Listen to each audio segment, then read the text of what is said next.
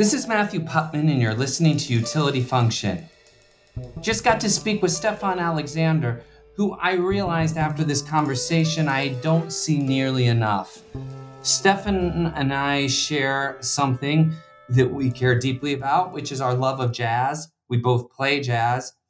We also are physicists. The difference is he's a theoretical physicist and a really good one who studies cosmology, particle physics, quantum gravity, and as you'll hear in this interview, has really contributed in extremely unique ways.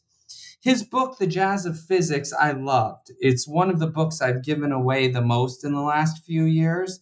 I think it's as much autobiographically interesting as it is technically, and I hope that everybody has a chance to read it. So, this is a bit of an insider conversation about music, about science, but really about the connection of, of humanity to the universe. So, enjoy.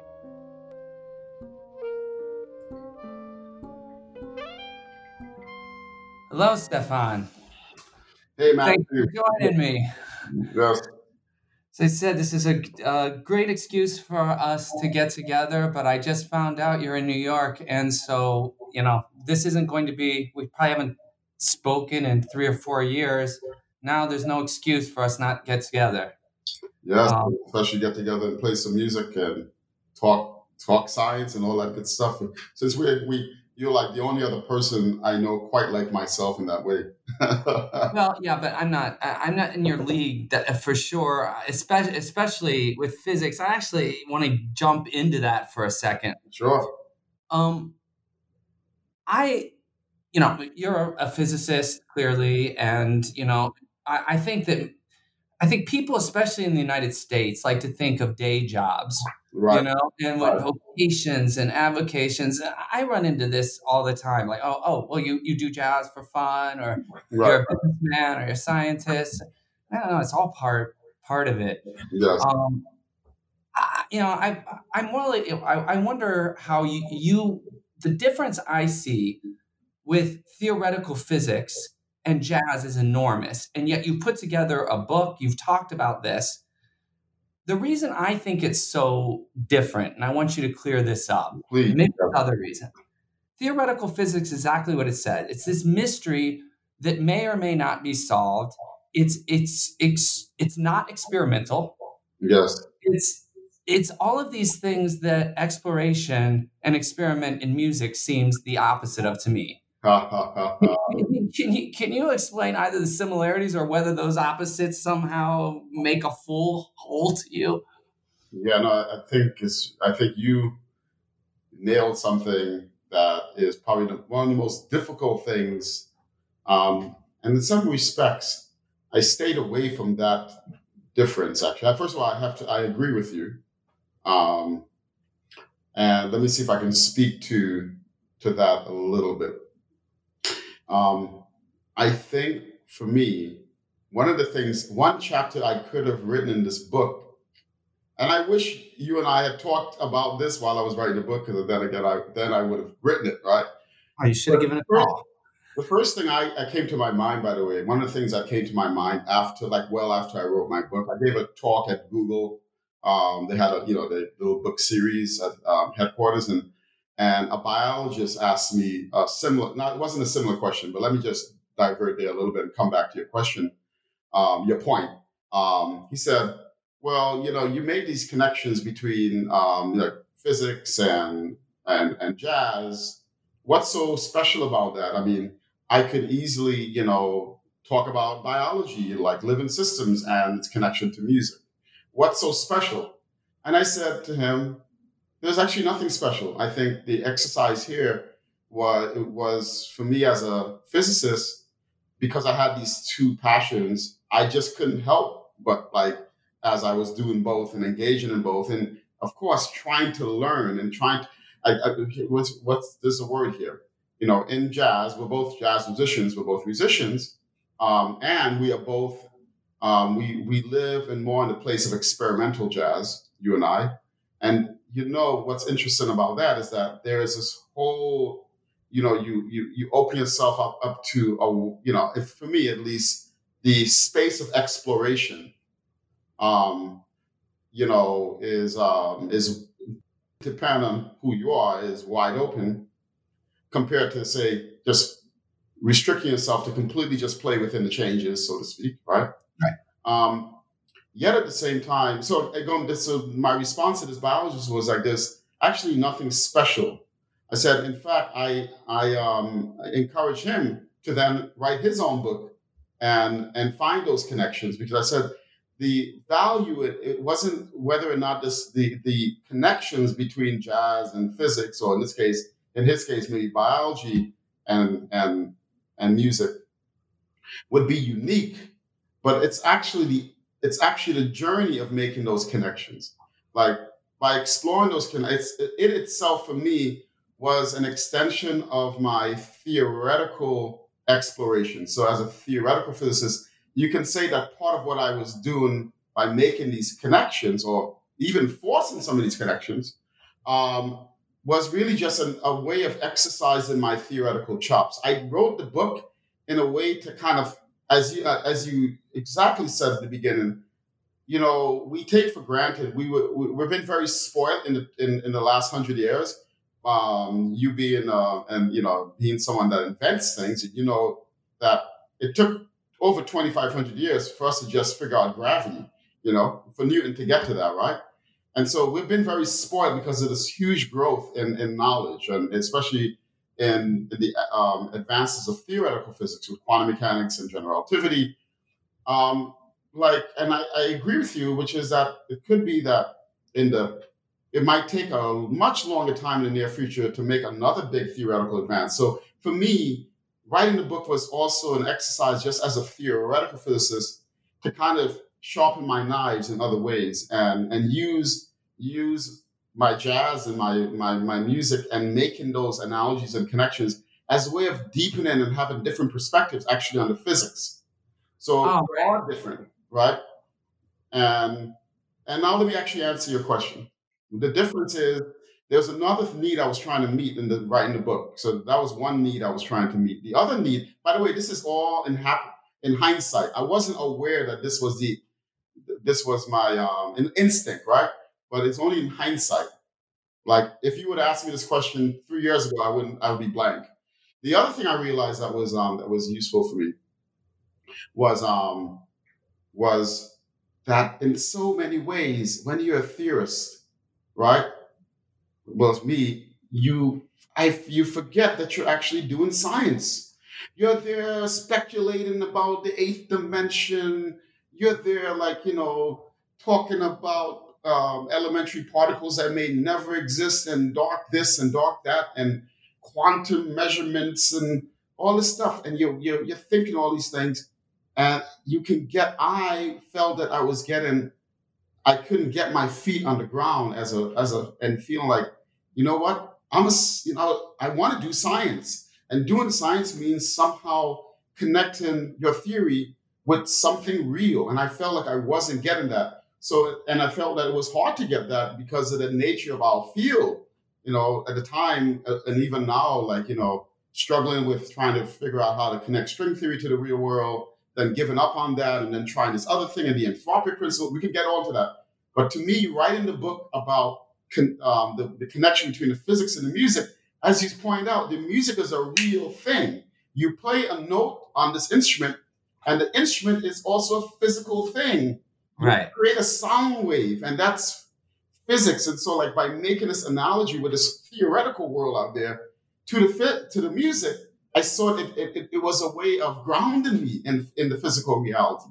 So that's my right, right. I mean, I, I always feel people ask me these kind of questions. Oh, what's the link between science and music in your life and i always avoid it completely and say but but i i think that it's more of a state of mind the way that you're saying it it's like trying to figure out things in different ways you know the you know the expanse of the universe or or you know nanotech that i work at or if you go smaller to something you really don't know yes. if a string exists. You don't know there is a there's a fundamental physics that's still not we don't really know what is completely fundamental. Yeah. Um, and I feel a little bit like I'm I'm very confused when I play free jazz because that's what I I mean I play as experimental as you get mm-hmm. right? and you know, it sometimes makes absolutely no sense. Right. How we can communicate with each other Mhm. faster than the sound waves should carry.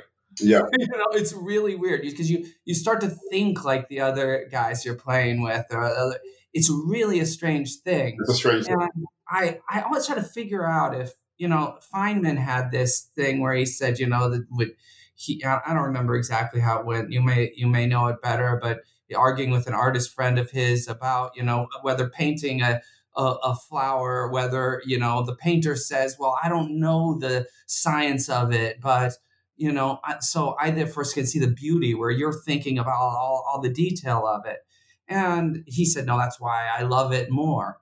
But when I, I, I don't, I don't, and you know, the Feynman thing is really beautiful to say, but I'm not sure that I really try to figure out this thing when I'm playing. Because if I try to figure it out, it kind of slows down the process, right? And Yeah. and it may not happen. Is there an equivalent of improvisation in doing physics? Yes, big time. I mean, in fact, it, it was something I used to be ashamed of. Um, and um, so, you know, um, going through the physics thing, I mean, right? You, you, look, we all have to take in graduate school certain core classes, right? So, um, which quantum mechanics text did you use um, in graduate school? Was it Sakurai or was it? Um, but you, you did Jackson. You we all had to go through the pain of I did Jackson. I, um, But the point is that, like you know, in, in grad school, there is this, there is a leaning, um, not leaning. I don't know what the, word is, but some kind of priority is played, paid, or there's this uh, this notion, at least that you, one worships those that can like do the math and shut up and calculate and all this stuff. And I, just to give you one, one time, before, right before I was to start my first postdoc, I went into the office of a physicist who are a, a theorist who I respected a lot, and I closed the door and I asked him, "Hey, can we? Uh, there's something I need to tell you. Um, I'm really I need I need to get this off my chest." And he said, "Sure, yeah, sure." I said, "This is please keep this confidential, um, but I'm about to go off to this really competitive graduate um, postdoc program where everybody's a superstar." And I said, I want to let you know, I just, I just don't think that I have, you know, I'm competent enough. I mean, you know, I, I he goes, well, why would you think so? You know, you finished, it, you wrote a nice dissertation. Uh, I said, yeah, but, you know, um, I don't do, like, I don't calculate the answer. You know, I don't sit down and cal, and I see all these guys who could just massively sit down and just from start to beginning churn out these amazing calculations. And so, and I said, I can't do that. I don't do that. I suck at that. He goes, Well, what do you do? I said, Well, you know, I try to have a picture of it in my head and I play around with the ideas and do this. And then when I get a sense that there might be an answer, then I start backtracking. And the guy goes, That's exactly what you should be doing.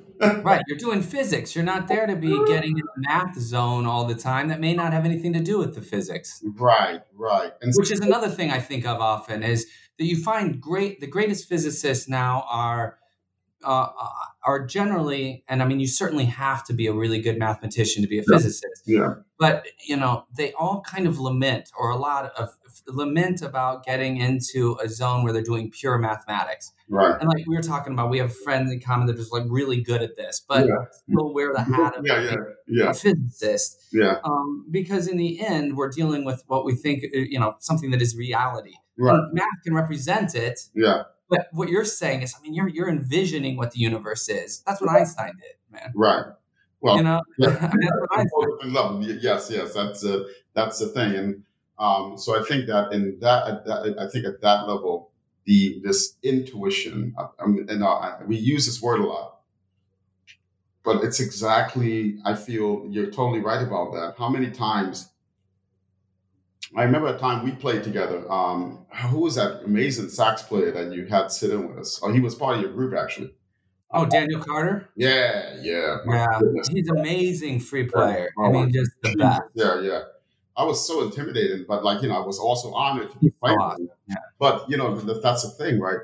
He there was something about, um, yeah. I mean, there is the less I find myself thinking about what I'm going to play, the less, you know, um, interesting things come come out of my horn. That's all I can say. But and the more that I find myself trying to like analyze what I'm playing while I'm playing, it can fall apart.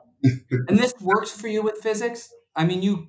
I mean, this actually works where you can get into a zone of it, it, where you don't know what's going to happen next, and yes, it doesn't happen a lot. Of course, it doesn't happen a lot. And the few, the rare cases where it did happen, and it usually the the times where it happened is usually when I have I, like I do like I start just you know first of all the important thing is targeting like being able to identify a problem or the, the you know I like it to look at it this way sometimes it's as simple as you know there's some kind of phenomenon that everybody claims to understand really well and then you just don't get it you're like I, I feel really stupid here I don't understand this. I don't understand, you know, this thing, this theory or this basic thing. And sometimes it can be actually well accepted stuff.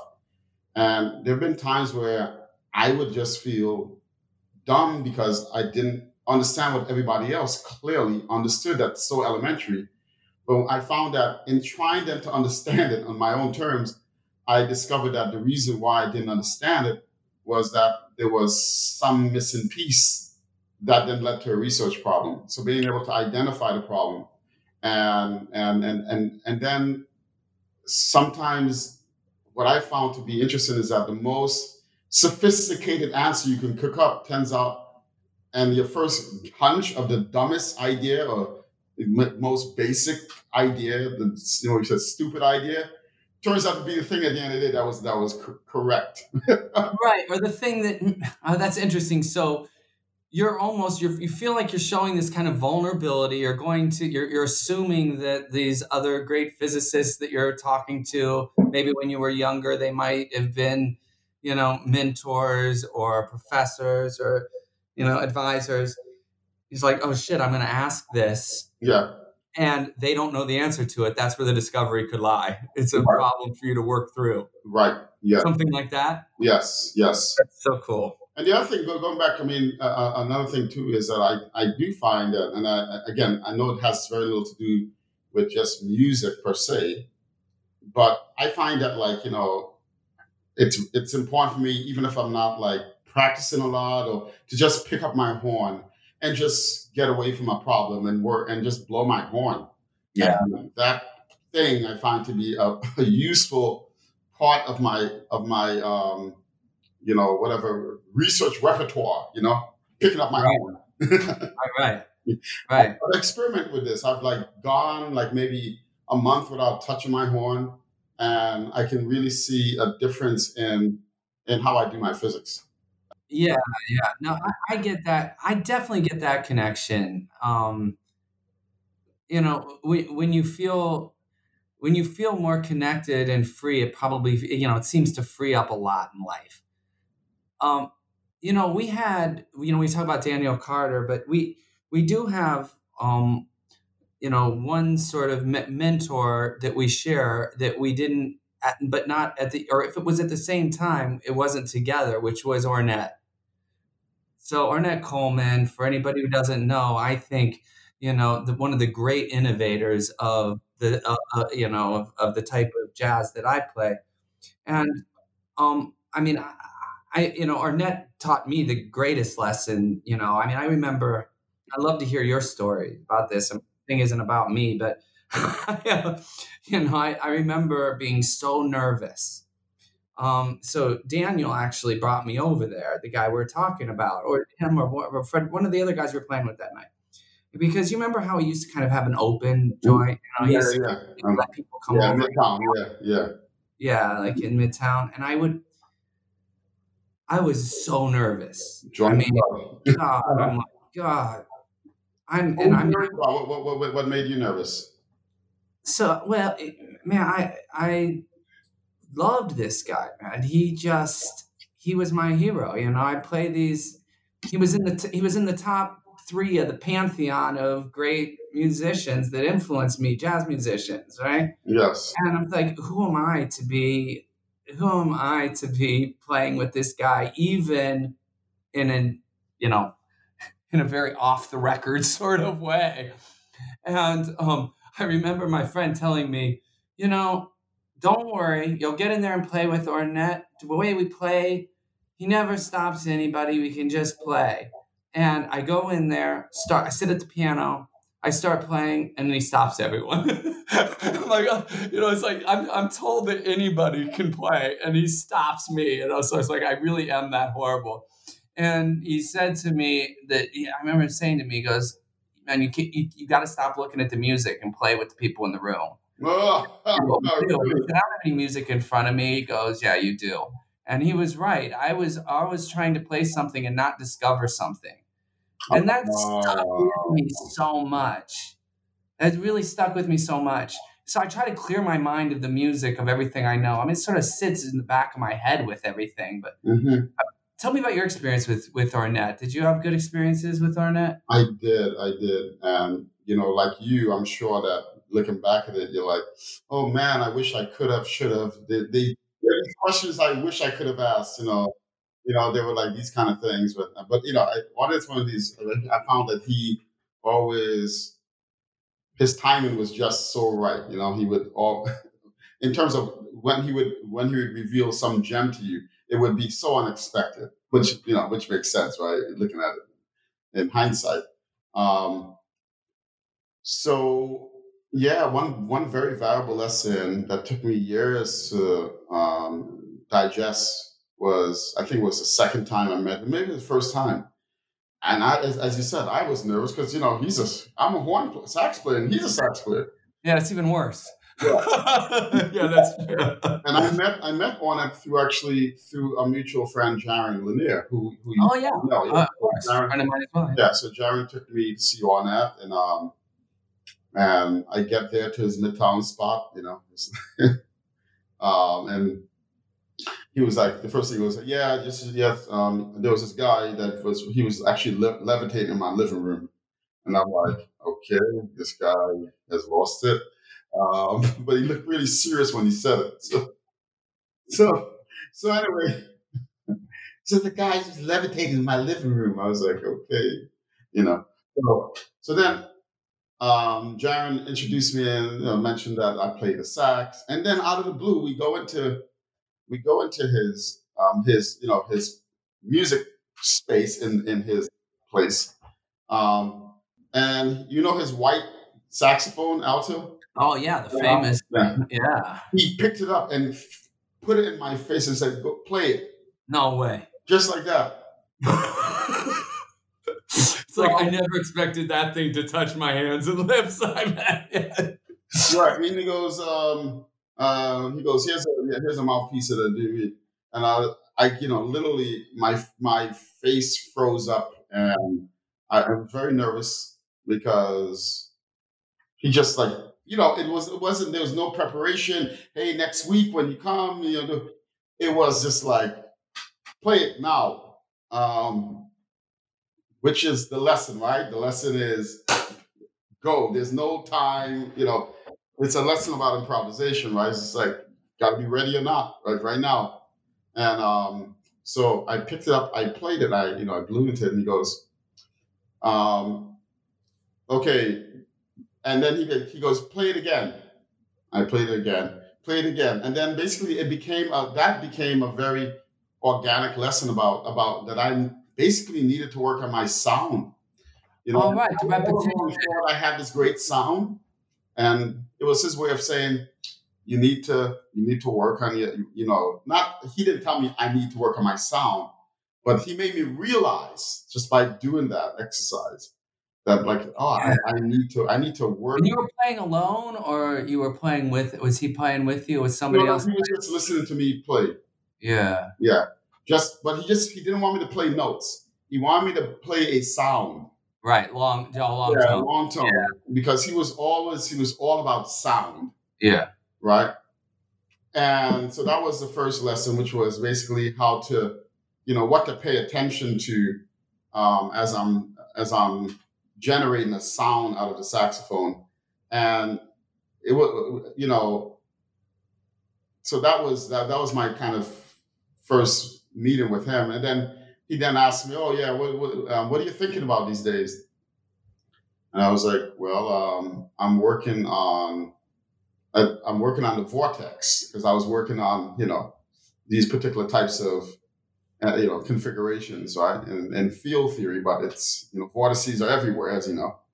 And he goes, "I play the vortex." so so did he know about vortices? Did I mean did he have any oh, idea what oh, yeah, no, so I explained it what the vortex to him was, and I explained by you know by showing the kind of geometry of it and some you know the patterns in the vortex, you know, sort of like you know you know the usual eye of the storm type of um, pattern of a hurricane, and he basically said that you know from time to time he'll play that, and then it occurred to me after many you know, after reflect on that. If you listen to a lot of his playing, not a lot, a lot, but if you you'll find that he's right. There's a sense in which he's not only just playing notes, but he's playing shapes. You know, yeah. There's a kind of shape. Yeah, that's right. You know, um, yeah. So it, no, he was right. He was playing it, even if he knew. Yeah. We had a kind of you know, you know, I had his number, and I would, you know, whenever I was in New York, I'd just, you know, pop in. Like, you know, it was that kind of situation. Um, I would just pop in and would just, you know, hang out, and um, every now and then he would share a jam with me.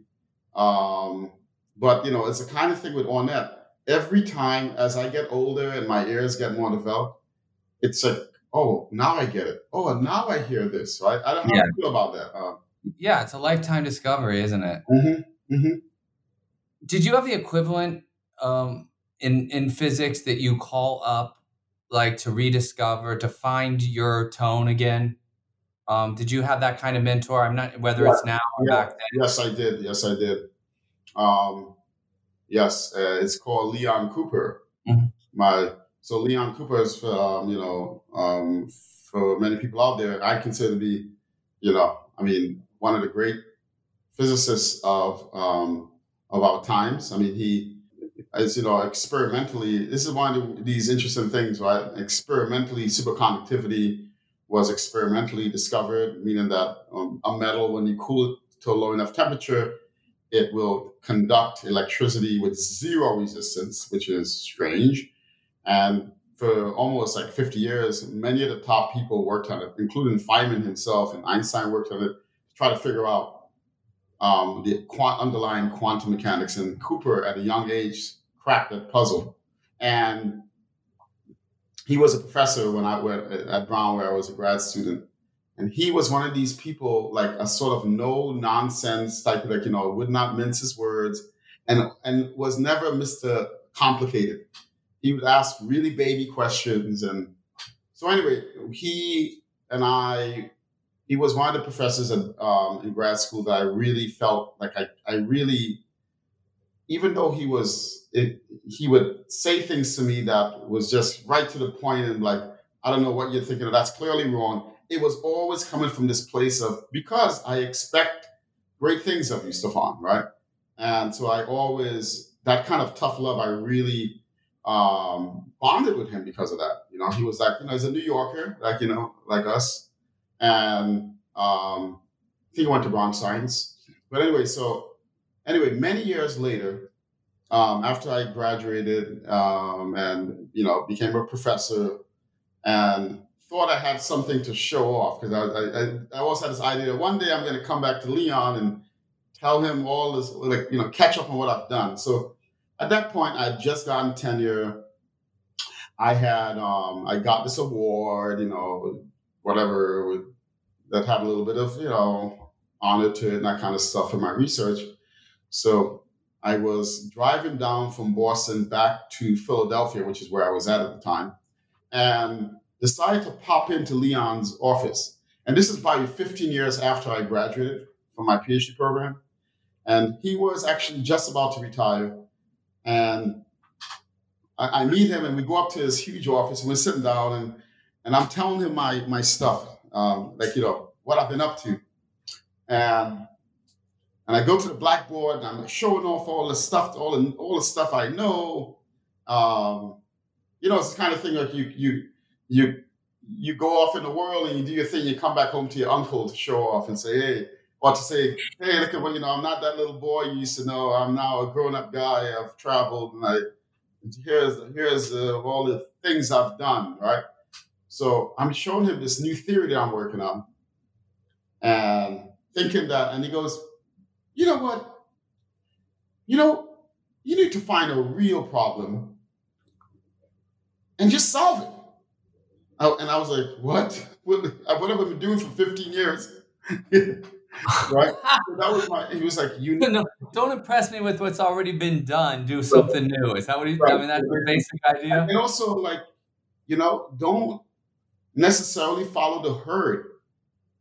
Um, you know, like I think I was trying to this idea of like, oh, you know, um, why am I trying to solve these problems and who am I? Trying to impress or maybe like you know or you know everyone is working on this problem because they think that this problem is what have you. What leon i guess what i heard from him was first of all step back and find your direction.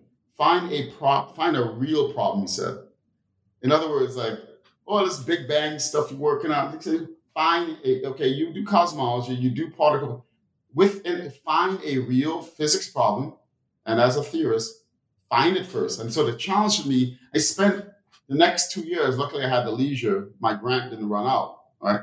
So, and I literally just spent time not really touching problems, but trying to find the problem to work on, or problems to work on. I found that to be such an interesting thing, right? And he said, find the problem, then dedicate yourself to the problem. And this is coming from, you know, the, this is coming from the guy that, you know, won a Nobel Prize and uh, solving yeah, problem. You know, it was like, I, you know, he was able to find a problem. And then, of course, okay, find a problem, that's one thing. Um, but the exercise of find a problem actually is interesting because I think it's connected to what you just said there about exploring, right? Um, and what on um, it evoked in you. Um, so yeah, finding that problem, you then therefore have to bravely explore in, in, in directions that you may have been afraid to. So I had to confront some fears and some fears of failure, actually. Right. Yeah. I mean, well, I mean that. I think that is the thing that a, a lot of people don't. Maybe they don't know a, a lot about theoretical physics. Is that right now there's no sort of leading candidate about what is right, right? So there's money being put into things. There's been, you know, you've worked on string theory, you've worked on a number. There, there's a good chance that you could spend a lot of your life working on a problem that you never find a solution to or could be wrong. Yes, yes, absolutely, absolutely, absolutely. Yes. And that's how I felt. That's how I was feeling. I said to myself, well, wait a minute. After 15 years, I've been working on this thing and why did I start working on this? Oh, and I did because somebody else or the, the influences of others. Um, and you know, it's amazing. I mean, sub, I don't know if it was subconsciously, but in the sense that I was kind of blindly working on this thing because I don't know if it was because it's fashionable or made, you know, it, it's a way of um, what's the word um, to get when you when you fit in the club or even the risk of getting kicked out of the club.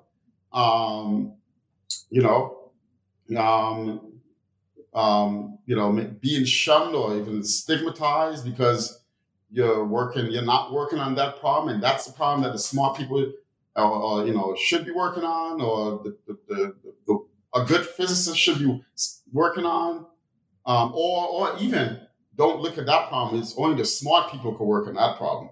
Yeah. Right? Only the smart ones should be looking at that. And you're not that to be looking at that problem. Right?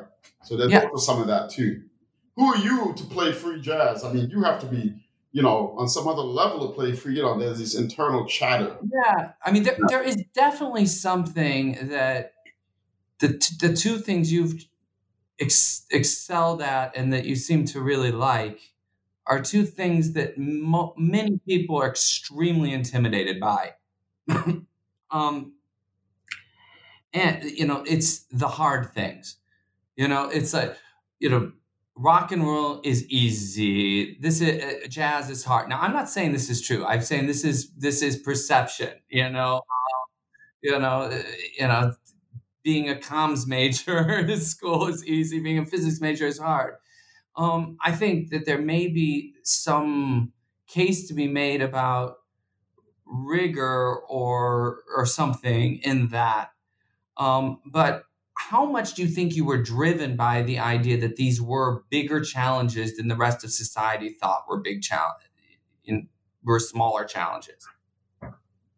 Wait, say that one more. I just want to. I, I that's not. I was yeah. It was not very articulate. So most people think physics is hard. Right. Yes. You know, most people don't touch it. They certainly don't touch the areas of physics that you touch. Yeah. In the modern era, most people don't touch jazz, and that even listening to it, they say this is a challenge to listen to. Man, there's there's a history. It's difficult to get into, and I'm not even talking about just free jazz or experiment, like jazz in general. Mhm. You know, it. Uh, you have taken on these two extremely things that society says are difficult. Was that ever conscious?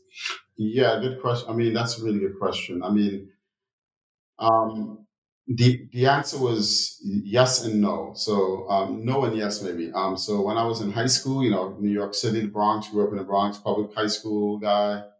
Um, so physics was one of these things was kind of like this fun video game type of escape. Oh, look, you can wait with this one concept or, or equation. I can explain many different things.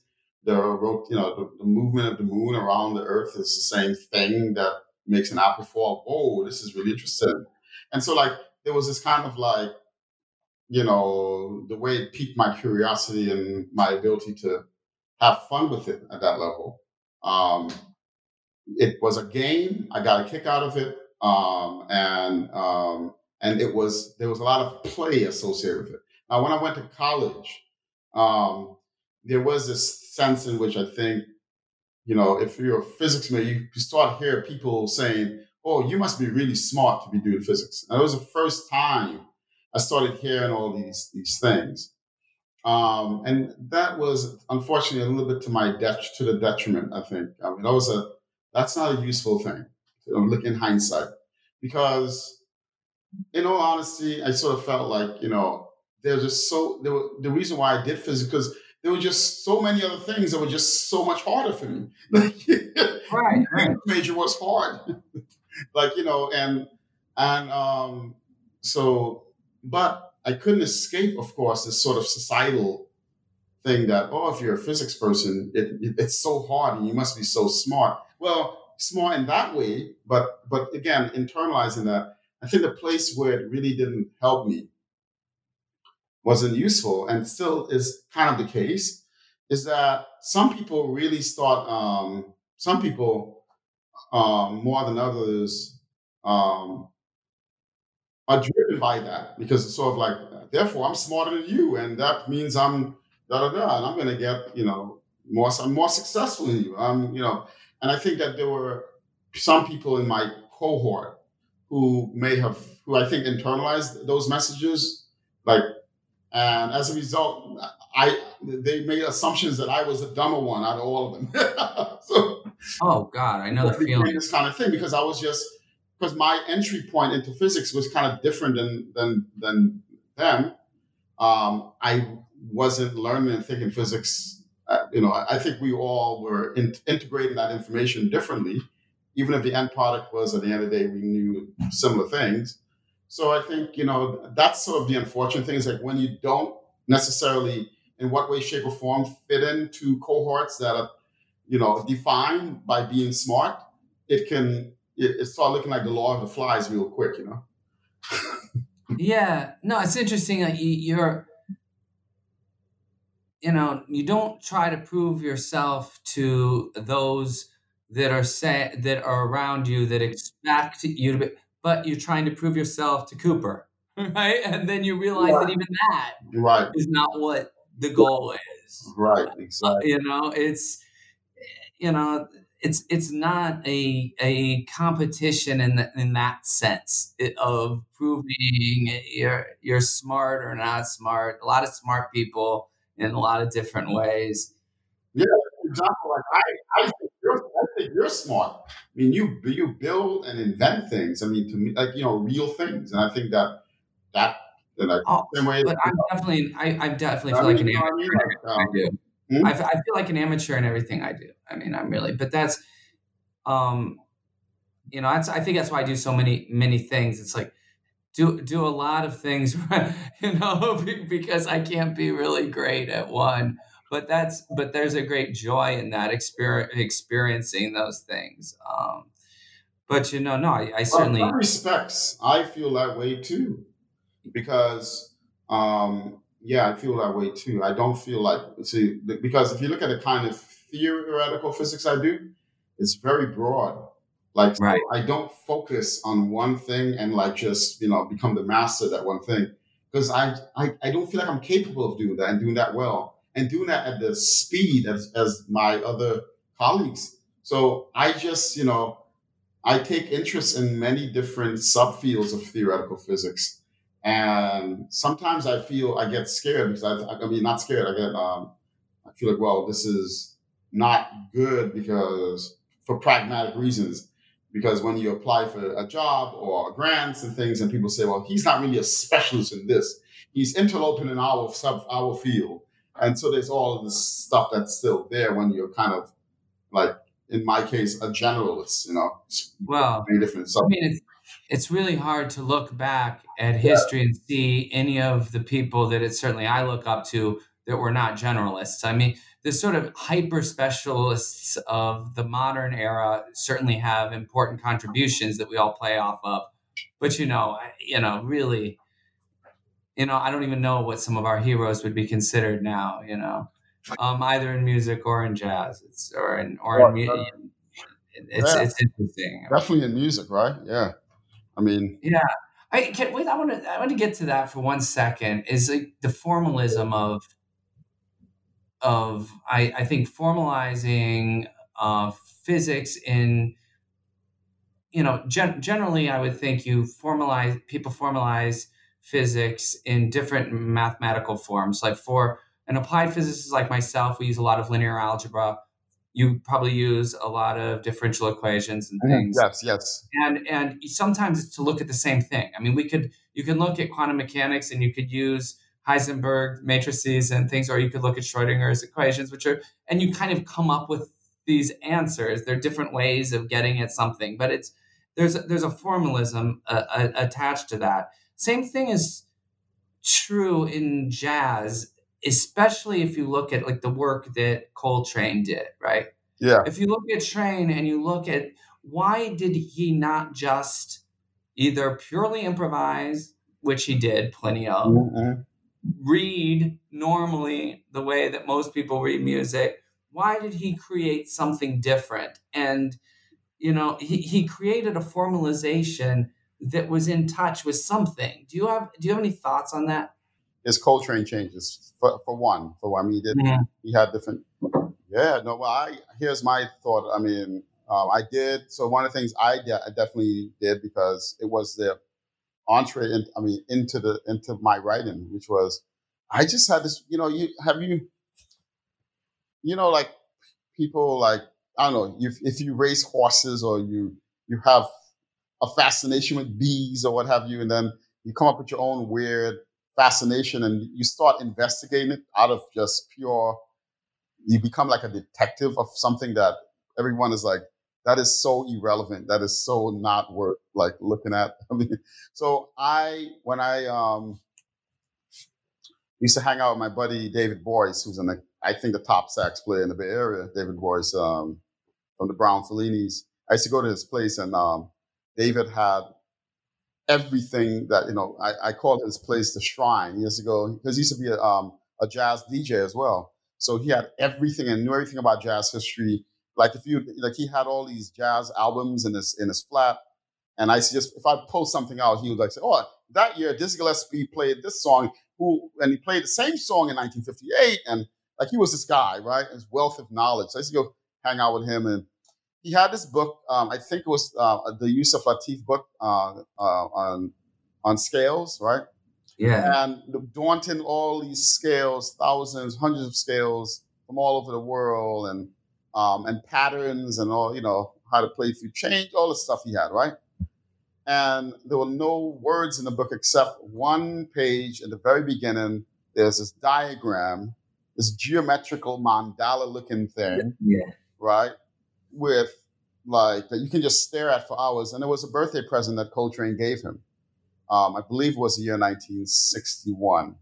I might be mistaken about that, but um, and I stared at this thing, and when I looked at this thing, again, it was like this weird thing because here I am, like you know, the physics head comes in, and I'm like, oh my god, this looks like some really interesting, like tetrahedral geometry title. I started like, so I started going off on this with my friend David, and he's looking at me, and he's like, okay, that's pretty cool. I have no idea you're talking about. And after that, I just had this fascination with this, trying to figure out whether or not there was something to this or not. And and eventually, what happened was I started doing as the years progressed. I would run into people like um, I would. I started giving popular talks on this, making things up actually, saying, "Well, there must," you know. I even gave like a, a weird TED talk that was completely wacko and like actually I even made a squeaking sound in my sax when I play. So it's kind of embarrassing. I don't like talking about it.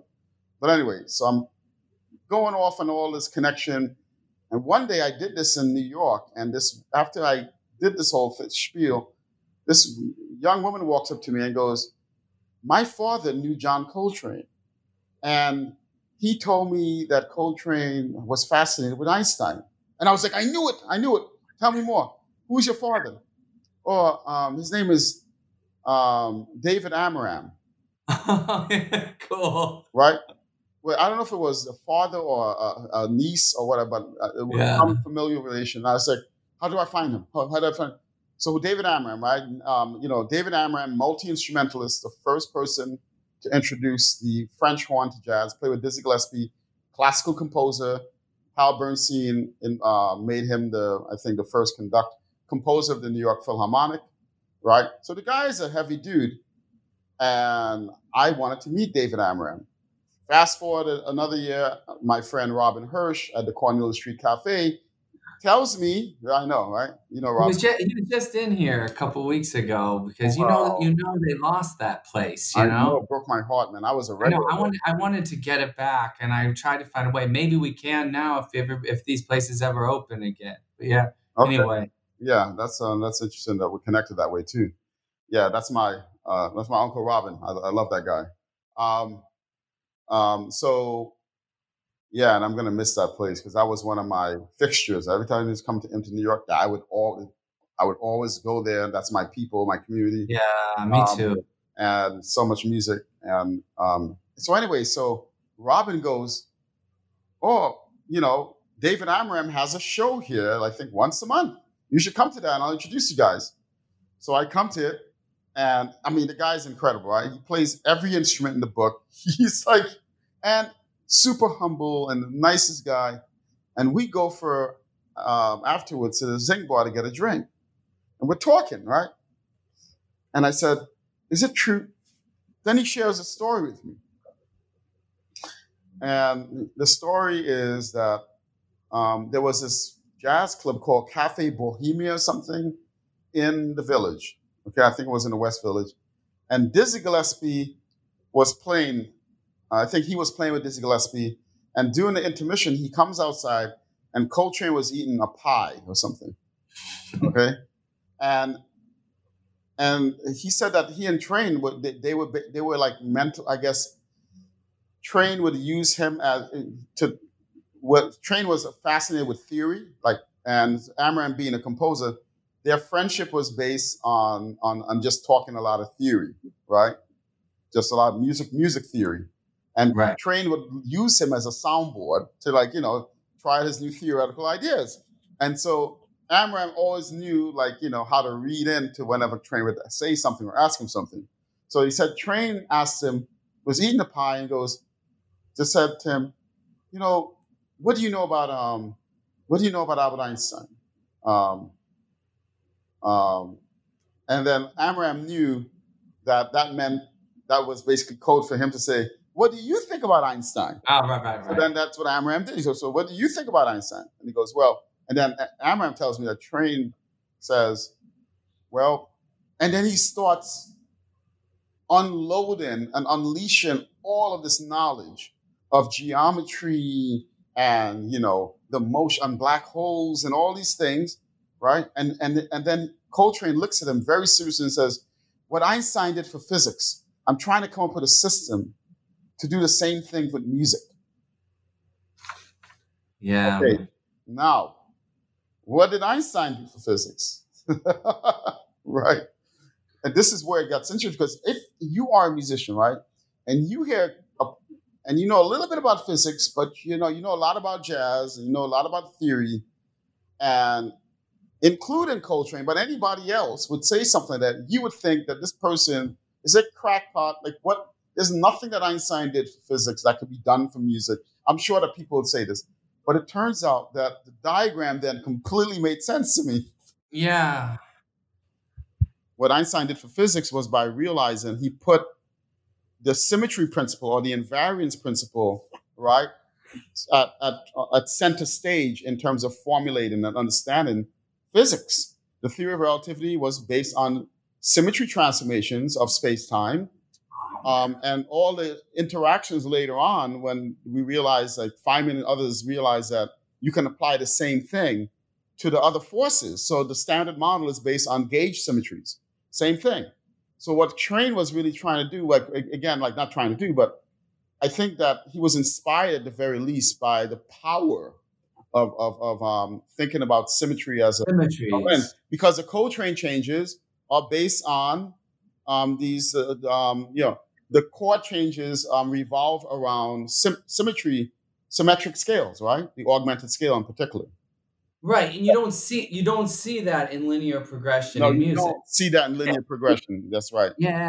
Cyclic, Oh my god. yeah. And you heard this after your TED talk, so you couldn't recount this Yeah, story. yeah, that's right. That's right. That's right. Um, I by the way, anybody who hasn't seen this image that's listening to this should definitely check it out. Whether you whether you hear this story or not, it's a beautiful thing. Look at it, listen to some of Train playing. It's it's pretty incredible.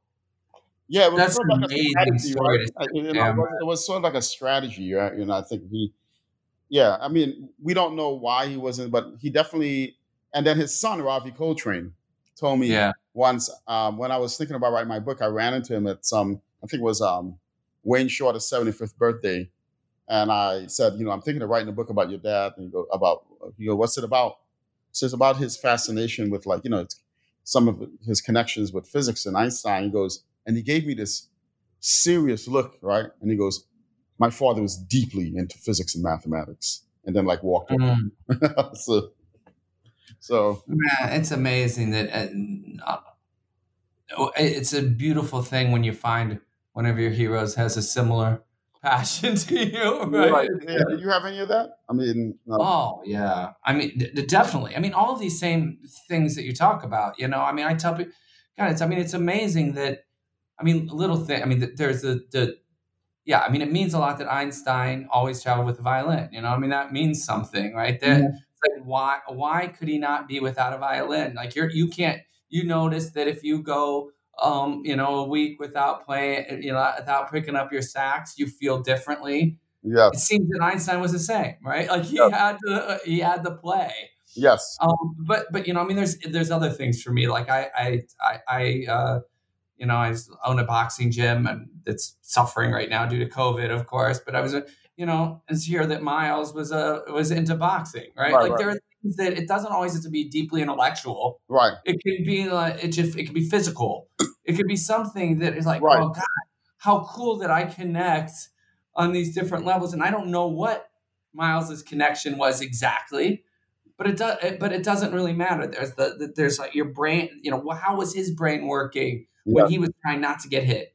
You know, how was his brain working when? You know, and I'm trying to learn from both of these things, and maybe I'm I'm guessing it a lot, and then I'm trying to talk to people who may have known Miles you know, I mean, this, this, is a great exploration of yes, of, yes, of people, and I mean, it just came to my mind when you talk about formalization and looking at things. Um, Feynman diagrams are a bit like this too, right? Like there's something like why create Feynman diagrams? And even though I'm not even sure how much, I mean, I, I don't even know if they were as important to anybody else as they were to Feynman, right? But it, it was still, it kind of reminds me of this way of trying to understand, you know, I mean, when it's like my quantum electrodynamics, this is this is this is stuff that reminds me of the way you your mind works when you talked about you know having your postdoc you're you know you're intimidated you're trying to picture something visually that others are doing with other type of formalization mm-hmm. um, and to think that you know one of the you know best physicists and also you know in, innovators in his field created a new way of doing you know that i think was as meant to be as much of a help to him as to anybody else i mean or yeah. an exploit you think that's true? I think it is true. Yes, I think it's like you know, you gotta. I think a big. Um, someone once told me that, you know, I went to a liberal arts college and somebody, maybe it was a, a maybe it was a, a mentor, a, a, said the point of of um, of an education I guess it was referring to now, you know, in a, college education or liberal arts. It's not to teach you how to think, but f- uh, to teach you how you think, or mm. something like along those lines. But like for you to understand how your mind works, um, because right, if you try to, um, what's the word, conform your thinking to the way other people might uh, other other people think right? Um, I, you know, obviously there are certain standards and certain things that we have to learn. We have to learn a trig identity or this or that. I got, but I, in terms of like creative thought, you know, some some I found that I had to a big part of um, what I had to learn was not learn but appreciate is how just like some things that came that seemed pedantic, like stupid, or that I would just like you know like taking a piece of napkin if I'm sitting and I have an idea, I'm playing with an idea, and just doodling weird stuff without any formalism, without anything. If you want to call it free associate, I don't know what it is, but it's sort of like that's somehow sometimes how I think, and it, that's more natural to me than maybe you know sitting and writing down a, a bunch of matrix algebra at first, right? But some some people may think better that way. But I find you know I find that figuring out and learning and exploring um, what's more natural to you in terms of how you are creative is I think something I definitely try to bring out in now my students. You know, like and the same applies actually. You know what about giving talks? I, you know, I learned this from my PhD advisor. He said, you know, every goes everyone. I gave a talk once, and he had, you know, he he jotted down a bunch of, took some notes, and with you know constructive criticism. But he did the most amazing thing, which was because I, I, I felt very you know um, I don't know what the word was, but um, nervous and you know re- potentially rejected because you're like, oh, you're giving this talk and it's your first formal physics talk, and here's this guy with a list of things telling you all the things you did wrong. But one of the things he said that was that trumped everything, all the criticism made me um, embrace the criticism was he first said, you know, when I give my talk, I've developed I developed my own style. He goes, you too will find your style. And all this really is are just, you know, you know, uh, a, a turn a wrench here and this little thing here. But at the end of the day, this is all because eventually, as you get more practice, you're going to develop your own style, right? You know, I, I don't know why this made me think, except for I I think you know you and I are the same generation. We're mm-hmm. similar ages. You mm-hmm. know, yeah. I mean, uh, and there there's a um, there's a thought that both in physics and in music, or you know, in creativity in general, people tend to you know, be their best when they're in their 20s in some regard. And what you just said to me is super hopeful in the in the kind of idea that you're finding it's it's a lifelong search for finding your own way of expression and identity and that it's kind it's wonderful if you don't find that at 21 because jesus what what else are you going where else are you going to go mm-hmm. you know and uh, you know do you do you do you have a sense that there's something you know m- more to be discovered and if there wasn't you know what's going on tomorrow you know wait say that one more time so if i'm thinking it, i mean it goes a little bit to that ornette situation that we mm-hmm. talked about earlier but you had just made this statement about finding your own voice, your yeah. own way of doing things. Yes. Um, this isn't something that you find at 21 no, years old and then that is it because then it's not your voice then i mean our cells have regenerated. We've gone through life. We've had kids. We've gone through, I mean, forget about even the physics. Right. We've gone through a lot of different things. Yeah. How do we, you know, update, throw it away and be, and, you know, and, and real, and maybe we never can find it. Yes. I, I, mean, I believe it or not, I still feel like I'm searching for it. Um, you know, I mean, I, I feel like I've had certain, there are certain things that I have learned about my style, um, about my way of um, being creative and solving problems or approaching problems or, you know, trying to find problems, trying to, oh, some of that is called taste, right?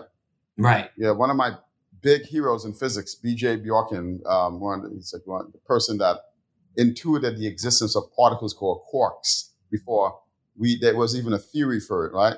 Um, BJ told me he goes, um, you know, being a, a, big part of his job is to develop a to develop taste, to develop taste for a good problem. Um, yeah, that's interesting, huh? That is that is really interesting. Taste for a problem, right? Oh, I really love taste in general. I think taste in general, right? Um, um, right. I mean, t- taste in literal taste. I mean, it's like you try you know, you're tasting Bordeaux wine. Right. you know, and you're trying to find like I get the left bank versus the right bank, and it has this different right. blend. Man, no, I want to develop that through a lifetime. That's yes. fascinating. I yes. mean, it's yes, uh, yes. And and then you realize this is what I really like. Yeah, yeah that, that's an interesting concept. And taste can sometimes change too, right? I mean, there was a time I was, and, uh, and for example, I did I did worship the math god, and I you know my first postdoc I was my taste did develop into like oh look at all this beautiful math and structure and like sets and I started like really getting into that um, and got lost in that actually you know it's sort of like you know these whirling dervishes right you get high on the on, on being lost in the zone so to speak right and then my taste changed into you know, hanging out with BJ Bjorken and, you know, and um, th- those people, Lenny Susskind, um, my second postdoc. And it was all about like, oh, no, wait, wait, wait, look, try to visualize it. Can, can you see, can you see the, you know, the, the motion of this five dimensional object within 10 dimensions and doing this? Like, so it was interesting too, like how, how taste can change as well. Yeah. I always wonder about this with this math this mathematical or physical physics theory yeah. of beauty and elegance that it ha- that the the things that must be true must have a uh, you know a mathematical simplicity and what what people would think of as beauty attached to it and the only reason I'm skeptical of this is not because I don't think it's beautiful. However, the universe works must be beautiful. But but we're assigning an aesthetic to I'm wondering if you feel like we're assigning an aesthetic to a mathematical beauty of of the physics of the past. Yes, I as I as I get older in physics, I, I'm starting to realize that um, you know I am I'm starting to um, attune myself to that, to to the beat of that, to the to, to the sound of that harp. Um, I mean, in, in, in, other words, I'm I, I'm I agree I, I agree with that sentiment, um, and I think that um, just to give an example, you know, a big a, the whole reductionist approach to physics, right? This idea that you know we kept going to shorter and shorter distance scales, and there's this pattern that you see that you keep seeing more and more symmetries, right? More mm-hmm. and more mm-hmm. symmetries. You know, you you know, um, you um, go to the atomic scale, then you know you see that the um, you know you have, and then you go to subatomic scale, you see that you have all these other symmetries associated with the you know how particles are re- the patterns at which particles are related to each other by symmetry. Um, you know, I can take an electron and a neutrino. I thought they were different things, but there's actually a symmetry amongst them, right? And the, so this idea that we keep finding experimentally, and then we're able to then write down theories that that um, that have these symmetries manifest, and then we can make predictions and learn things. And so this idea that, in that sense, that you keep going, that you expect to see more of this. Be- then there's this like you know association with symmetry and beauty. So therefore, when I go to extremely extremely high energies, I am going to see the universe just becomes beautiful in this way and more symmetric. And I am starting to think the opposite, actually.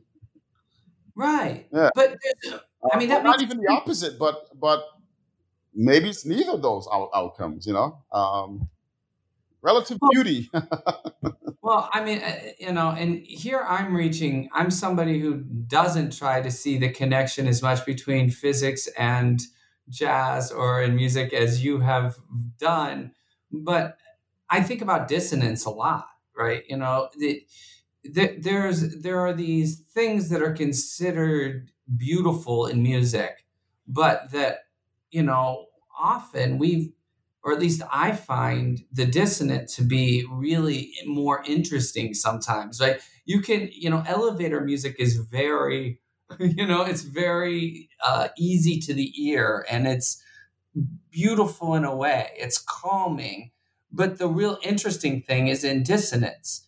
And I'm mm-hmm. wondering how dissonance plays into potentially the way the universe works. Interesting. It doesn't make it not beautiful just yeah, because it's not yeah. symmetric. Yes, that's a really good, um, powerful analogy. Um, not no, I'm saying um, question. Um, I mean, yeah, I have no idea if it's true. I mean, no, no, no, no, no, I like this. I like this. I like this. I like this. I mean, you know, it's really interesting because I mean, here's one interesting analogy, and it's a powerful. I think it was very powerful that Richard Feynman, right? I mean, this the idea that I mean resonance, right? You know, you you have the idea of resonance that you have um, an object that can vibrate that is subject to vibration, it can vibrate, and that and that if you hit it with just the right frequency, right, externally, it it basically it most efficiently vibrates for, for that frequency, right? Uh, its natural frequency. Right. Yeah, the right. whole phenomenon, of course, of why the opera singer, when she hits the right note, the glass will break. Rest resonance, right? So, um, the idea that that you know particle creation and annihilation, for example, is literally a resonance like in the sense of in quantum mechanics, a particle has a wave-like property. And so when you look at the matching resonance of the wave-like property of matter, you can actually create or resonate another particle under the right condition. Right? Mm. So this right. whole, so it's really interesting. That analogy goes through very interesting. So when you said dissonance, that really got me thinking, right? That whether or not there are really interesting and un, un um, explored um, particle phenomena or mysteries that actually is based on dissonance rather than resonance in this in this, in this literal sense. That's why I really jumped at what you just said there. So thank you very much. I'm going to run off and, and, and toy with that idea um, and doodle with that later on. cool. I mean, who knows? There may be something there. New Higgs boson discovered. Alexander finds a dissonance. Hey, I told this guy that's on the record. I want half the. I want half the prize. Uh, I'll put this out this podcast out after your Nobel Prize. No, it's like, like I want to be an author in this paper. I'll let you know if something comes of it, though. yeah, please, please. No, but I, I do find that that's that's one of the things that if people say that whether it's contemporary classical music or contemporary jazz, people when they say it's difficult or it's hard to listen to, and you and I find it amazing to listen to, it's it's often this thing that it you know it's different. It doesn't. It's not the expected and the expected becomes comfortable but the expected isn't is as at, at, to me as rewarding as the unexpected right this is why i miss right now we were recording this during a time where we can't we're both in new york right now and we can't go and hear live music That's in a right. small room i mean you and i you know late at night would go like we play a little bit of place we go and you go to smalls this just a jazz club or you maybe yeah. go to the track Cornelia Street, and you would check out jazz. Like, we can't do that now. Right. But the reason why that was so great, yes, there was community, and you could get up and play and stuff. But there, there's also this sense that you don't know what's going to be played. You know, it's like it's a once in a lifetime experience every time you do it, mm. and it's not going to ah, necessarily like be pleasing to what the Otherwise, if we're pleasing to everybody, it would be the expected. Yes. Yes. Um, yes. You know, I mean, I think that can change. I mean, I didn't. That sounds almost insulting to people who don't like jazz or contemporary classical music. And it's not at all. It's more of an invitation to yes, yeah. Let's try, let's let's try to listen differently and explore that part of ourselves and enjoy it. You know, it's yeah. it's brought you it's brought us such pleasure. Why shouldn't it bring everybody pleasure? Right right right. Um, uh, or uh, that exploration you find yourself like um in different like like let me so like what do you like what are you listening to these days? I mean um in terms of i find that like i go through these cycles not cycles but i have moods where i'm like you know what?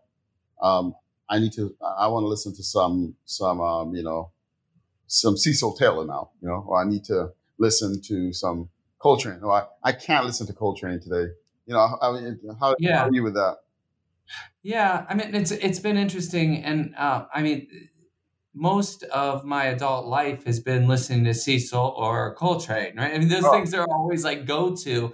But during COVID, I've had this interesting thing. So I mean, you know, I have a record player, and I also, of course, listen to Spotify and things as well. But I've been putting on like stride piano stuff, like really old school stuff. Mm-hmm. Like and and you know, like listening to whether it's Fats Waller or things that are not, you know, that that are not that and and I don't know why that is. I don't know if it's because I'm looking for some kind of comfort in the past of people have gone through, you know, times that are difficult and come out of it, you know. I don't know what it is, but I, I am right now, I am listening to, at the same time, then I will go and check out and listen to Craig Taborn's new stuff. Mm-hmm. Or, I, you know, I mean, I, I do really like to check out new things too and listen to what's coming out. But I really have noticed that I'm turning back to finding out who where the origins are yeah, yeah, and yeah. enjoying it. I don't know. It's, yeah. and maybe representative of the time or just trying to when i'm home alone or something i get to explore I, I get to try to work on my technique a little bit more. Like I get oh. to work playing the piano. Maybe I get to work on my left hand because, you know, for the last sixty years, uh, jazz pianists have focused on their right hand. Right. you know, and it's like, oh, if I look listen to those stride players, and they really work that left hand. Right. So maybe it's just that I want something else to to experiment with. Right, uh, right, right. What are you listening to?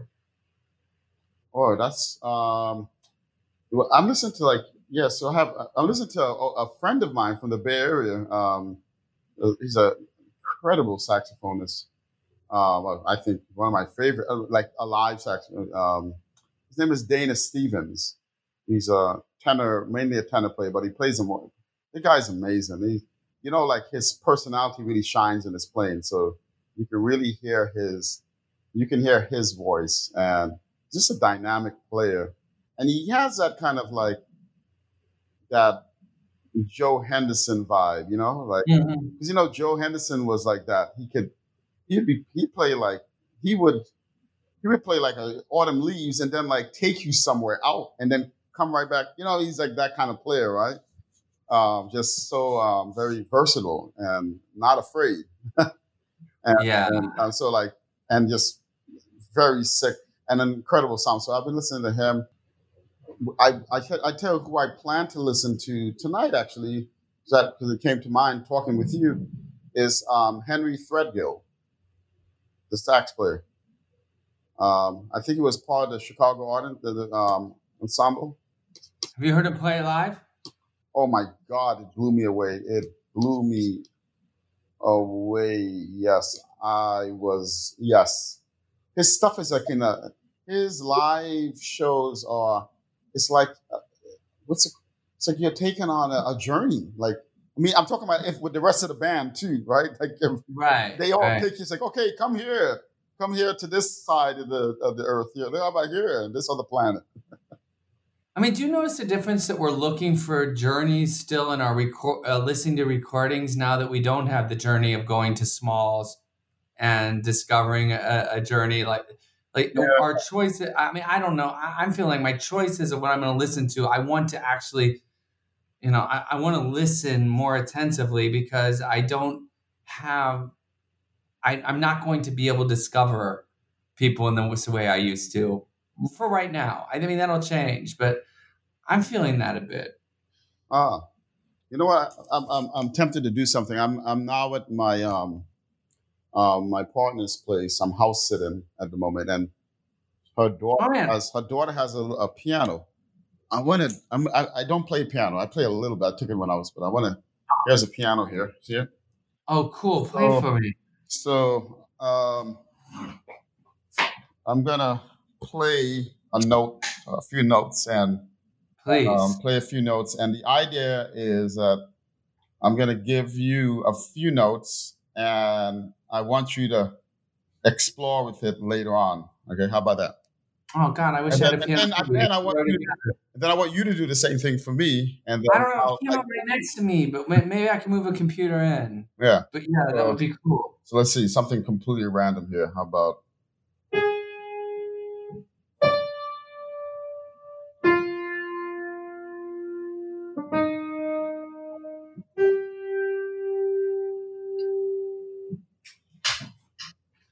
That's Yeah. some- some- more or less random. I don't know. I just felt like Yeah, yeah. I haven't touched my horn in a couple of weeks, so I just I want you. Will you come over tonight and play with me Um, that might be possible. What? Where are you at? in Brooklyn? Um, where in Brooklyn? Uh, Or I can come over there and play that piano. Yeah, you can come over. You can come here and play the piano. Yes. no, I don't. We, if it's not tonight, let's do it in the next few days. Oh, yeah, yeah. I would love to do that I'm, because I'm, I'm I'm so afraid- looking to play. I'm so looking to play. Yeah. I, I'm afraid that if we sit and not do it, years are going to go by and we're not going to do it. And I really want to do it.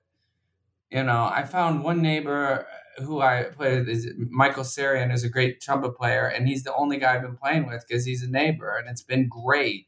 And experimenting with different things. We should be doing this. Ah, yes. We should definitely be doing this. I, you know, I, I'll let you go. And this was an amazing conversation. I have a funny question. Here's a, here- this is a question because you had brought up Cecil Mhm. Taylor, great piano player, Mm-hmm. great influence on me. Mm, And I remember when he passed a couple years ago. mm-hmm. um and i had a friend like people were i was in the up in the i was out of town. I was up upstate. And people were texting me every few minutes. Man he's still alive. He's not doing well. He's like there were there were there was all of this concern for cecil right? And it was back and forth. And when he passed it was like this this sorrow right and and you know i went to you know just like we went to i went to uh you know, to Ornette's funeral memorial service, went to Cecil's, a lot of jazz musicians. And I notice what these memorials are like. Now, this is it's a weird thing to say, but the jazz community has a certain way of honoring Mm, its the legacy of the music and the person. Yes. I don't do we do that as scientists? Good question. Um, It's a weird question. it is a weird question. Tell me more about you know how you know. Um, well, one of the things that I know happens, well, we do in physics, as of course, is we These lectures. different. Like yeah, we in Yeah. theoretical, we definitely have these like you know, Yeah. um, lifetime. You know, like at age sixty or Right. maybe whatever, at some point, all your students and all your colleagues that work with you come together and have like a big cell, a big party, and they then usually that that usually is by people give talks about how your work influenced theirs, or they might Right. review some old paper that you wrote. Um, so they, but that doesn't happen with, yeah. So that that I guess happens, it does. that happens, but, Yeah. but not like not in the way not in the way that I've seen it happen, like you know, in jazz.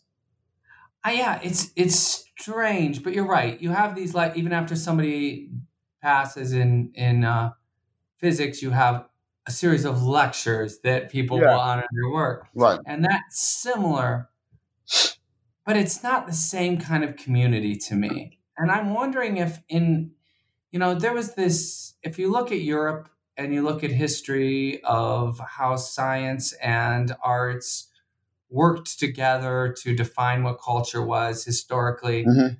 uh, from you know enlightenment or before even renaissance hmm these things went together. I'm wondering if there's something that we should all learn about community right? And and sort of the honoring and continuation of something that is that that goes beyond formalization of something like a series of lectures. And I kind of want to end on this just because I I want to make sure I want to make sure that we honor each other and the work of people that we care about Yes. and that it's not lost to a book you know Yeah. it's not lost to it's it's not it's not stuck in academia it's there in joy and tears and you know figuring out that celebration Right. in a different way and i want to make sure that we don't become so academic that that's lost and it can be lost in both I totally agree with that. I totally agree with that. And um, um, yeah, and it's funny you mention that because now it occurs to me that if you look at the way, I, if, in a lot of ways, writing my book was a way of doing that with some of my physics teachers, actually. yeah Yeah, paying honor paying on it. Yes, paying on. Yeah. That's right. Yeah. Yeah. You did a beautiful job at it, Stephon. Your your book was amazing and important. I've given it to so many people. Oh, I really appreciate that. I mean, I'll be honest with this, about this that I, I think my biggest my biggest fear uh, was you know how my music buddies, especially those, um, um, would would take it, um, yourself included. And the other thing I I really felt was I, I was like, you know what, I hope, I hope, like you know, I was like, there are other jazz of physics books like other people. I, I do I look it was the following thing. You know, like how you you might take a particular form, a standard, let's say, and then you improvise over that, right? Mhm. Right. I sort of felt like my writing this book was my version of this, the you know the, the exploration between your artistry and your and, and your approach as a scientist. If you if you're a person that does both, and what I would hope to see, honestly, is everyone like you know I, I would love to see your version of that. Like you know what's what's Matthew's uh, Putnam's take on this? You know what's nanoscience have to say about that? What is entrepreneurial? I mean, like you know, I, I think everyone has a story in terms of how their different worlds interface and and uh, how they might even just explicitly explore that and um, try to like weed things out of it not weed things out but you know what i'm saying draw things out of that by Yeah. in, in an exploratory way So I was I hope that what I did was also an inspiration for like, you know, for others to kind of tell their version because one of the things I definitely I think I'm still worried. I, I remain worried about it. Was like this is the way jazz and physics are connected. No, this is Stephon Alexander's take on it, and it's I, exactly I would like comes off that way. Huh? It's your story of how it's connected right. without a grand statement of it has to be this. It's your voice, the way that your that Cooper and and Ornette and all of these people in your life did, and pays respect to them. And I think that all of us want to pay respect to you for it. I appreciate it, brother. Thank you, Stephon. Appreciate you.